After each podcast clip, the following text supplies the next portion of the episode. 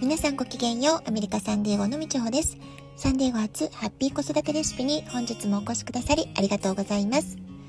みんな違ってみんないい。ママが笑顔なら子供も笑顔。子育てで悩んでることの解決のヒントが聞けてほっとする。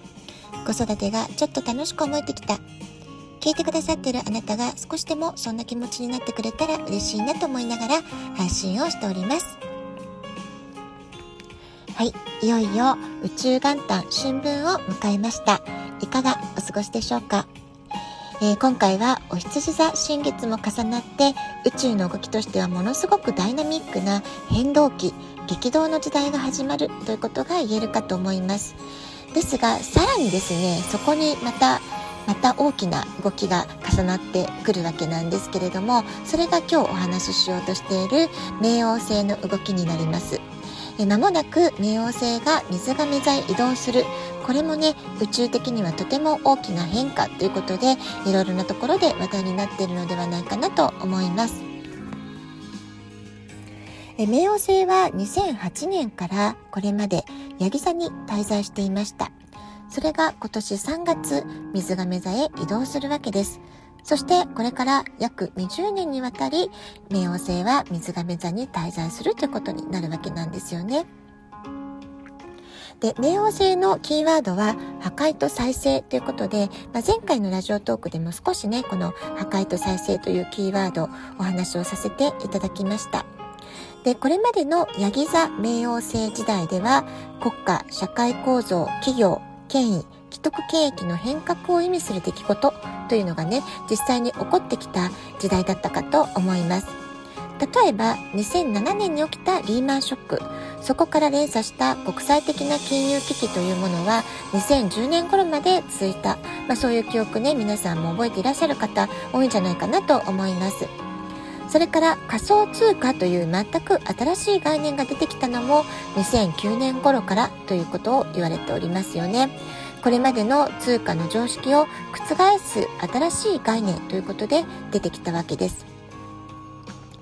では、このね、冥王星というのは大きく社会に働きかけるそういう作用の力が大きいえー、星なわけですけれども、これからこの冥王星が水亀座に入った、この水亀座時代にはどんなことが起こると予測することができるでしょうか。これをね、えー、ちょっと歴史を紐解いてってことで、前回冥王星水亀座時代だった年というのがあるわけなんですけれども、それが1777年から20年間、1797年までってことになっているわけなんですよね。ここの歴史を検証することで、これから私たちが迎える冥王星、冥王星水亀座時代にどんなことが起こるのか、ある程度ね、未来予測することができるんじゃないか、まあ、そういったことを今日はね、お話ししていきたいと思います。では、1777年から97年、この20年間のうちの大きな歴史的出来事といえば、アメリカの独立戦争、それからフランス革命などが挙げることができます。この時期は世界的に個人主義、合理主義の思想が広まっていった時代です。そして植民地や王政支配の破壊、自由と人権を獲得するための混乱と戦いが起こった、まあ、こういう時代だったわけですよね。またこの時代は水亀座が象徴する科学技術においても多くのイノベーションが起こりました。そして産業革命が加速していったわけです、まあ、こんな風に前回1770年代の冥王星水亀座時代というのは植民地支配封建制度王政奴隷制度まあ、そういうね、古い体制が破壊され、制度が破壊され、より多くの人々が、えー、平等を求めて、えー、人権と幸福を獲得した、まあ、こういう時代だったというね、えー、まとめができるかなと思います。で、これをね、参考にして、じゃあ私たちが今生きている2023年はどんな現象が起こっていくだろうっていうね、未来予測になっていくんですけれども、えーと、こういった現象似たような現象が今度は国家を超えて起こっていくのではないかなっていうふうに言われているわけなんですよね。例えばコロナの問題であっても100年に一度の感染症ということが言われていました。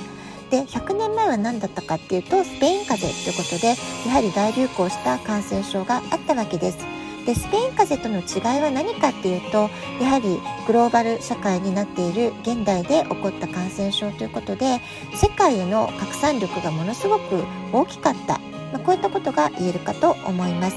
ですので2023年からこの冥王星の影響を受けていろいろな変革体制や制度の破壊というものが起こっていく時これは国家を超えて世界規模で起こっていくってことが予想できるんではないかなと思います。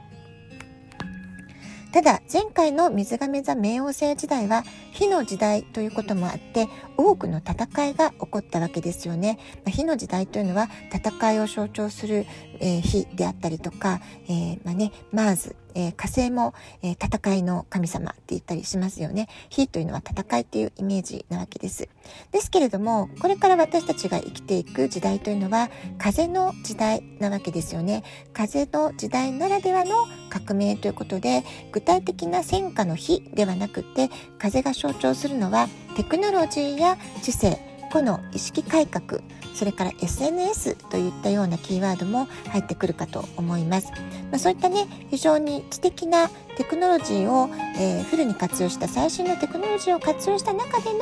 えー、何か大きな変革、戦いといったものがもたらされていくのではないかなと思います。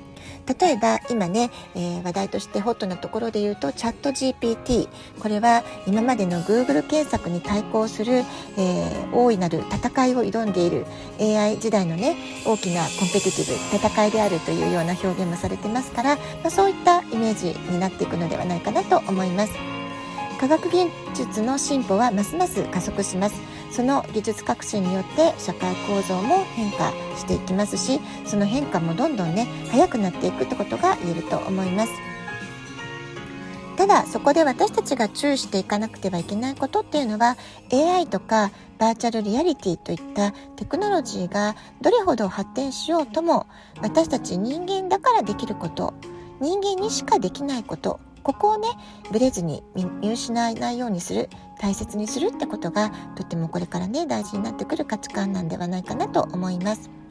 じゃあね人間にしかできないことって何だろうっていうことここにね、えー、意識を向けていくってことですよね愛情を持って人と支え合う心であったり触れ合う喜びね、ハグをして励まし合うとかね、そういったことですよね。それから子供を慈しみ育てること、まあ、子育てにもスキンシップとか、えー、愛を持った言葉がけっていうものがとても大事になってきます。それから、まあ、イモーション。感情を表現することですよね。こう人間にしか感情というものは持ち合わせていませんから人間だからこその五感で感じる感覚であるとか、えー、こう湧き上がるね心の内から湧き上がる感情であるとか感性といったものえー、そういったものをいかに大切にしていくかということがこの先未来にはとても大事なポイントになっていくのではないかなと思います。自分が心の底から願うことは何なのか何をやりたいと魂レベルで感じているのかあなたが夢中になれるものは何なんでしょうかそしてそれはなぜ夢中になれるんでしょうかなぜそれをやりたいと思うんでしょうか。まあ、そういったことをねこの時期にしっかりと考えておく自分軸をしっかりと確立しておくってことが、えー、この時期とても大事なことではないかなと思います。ぶれない信念や目標を持ち続けることこれからの風の時代あなたらしく生きるための、えー、大きな支えになっていくんではないかなと思います。それから一方であなた自身にとって何が必要だろうというものを突き詰めていくプロセスの中で必要なくなった価値観物人といったものが分かってくると思うんですよね。そういったものはどんどんと手放していくこと。本当の今の自分にとって大事なものは何かってことを、えー、魂レベルで確認していく心の底からこれが大事と思えるものを自分の中で確定していく突き詰めていく。これがとても大事だと思います。そこからはみ出したものいらないなと思うものもうかつては必要だと思ってたけれども今はもういらない手放していいっていうものをどんどんとリリースしていくことで私たちは身軽になって軽く軽く心のままに生きるということができるようになる時代がもうすぐそこまで来ている、まあ、そういったことが言えるかと思います。でこう身軽になるとね迷いがなくなるんですね。ぶれずにここの道を行こうっていうことで突っ走っていけるそういう感覚になるんではないかなというふうに思います。はい、今日は風の時代における冥王星、えー、水亀座時代ということについてお話をしました。未来予測をね、楽しみながら、この時代の流れの中で、私たち一人一人がどんな生き方をしたいのか、あなたご自身、どんな生き方をしたいのかってことをぜひ考えてみてください。今日はこの辺で、今日も素敵なお時間をお過ごしください。ごきげんよう、部長でした。さようなら。